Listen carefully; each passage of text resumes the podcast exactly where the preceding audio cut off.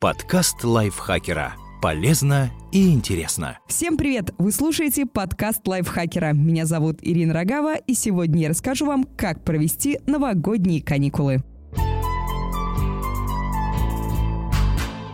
Скорее всего, каждый из вас уже разобрался с празднованием Нового года. Но вот над тем, чем заняться после, никто и не думал. Поэтому мы составили программу за вас. Итак, 8 дней, которые можно переставлять в зависимости от настроения, состояния, погоды и других факторов.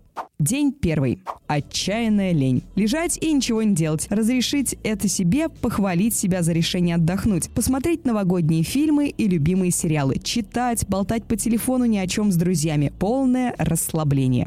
День второй. Уехать, но недалеко. Сменить локацию без напряга. Для жителей Москвы это, например, поездки на один день в Сергиев Посад или Коломну. А можно и остаться там с ночевкой, найдя недорогую гостиницу. Перемена мест – это всегда здорово, даже если речь идет о городке в часе езды от вас.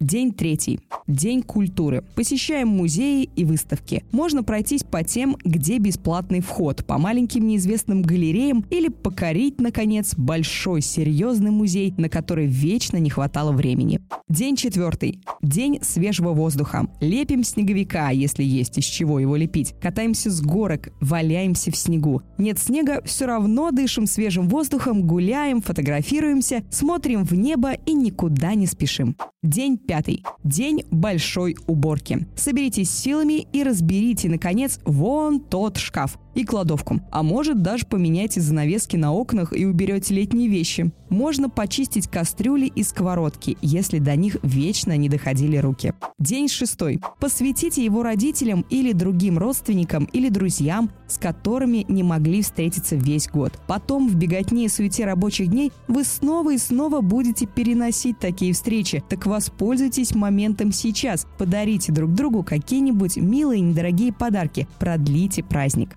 День седьмой. День шопинга и просто необходимых покупок. Давно хотели блендер? Это его звездный час. Езжайте в магазин и выбирайте с чувством, с толком, с расстановкой. У вас целый день. Сегодня можно делать это не на бегу, а вдумчиво, советуясь с консультантами в магазине, изучая отзывы в интернете. Шопингу поспособствуют серьезные скидки в магазинах. Там пора освобождать полки для новых коллекций, так что остатки старых продаются за копейки. День восьмой. День кулинарии. Запаситесь рецептами. Наверняка вы купили продукты как раз накануне. И творите. У нас вечно не хватает на это времени в будни, и не всегда есть желание стоять у плиты в выходные. Но на этот раз наполните уютным запахом вкусняшек свой дом и продлите праздничную атмосферу кулинарными шедеврами. А следующий вопрос, на который нет ответа на лайфхакере. Купил Биг Мак и потерял его. Это фитнес-удача или жирное разочарование?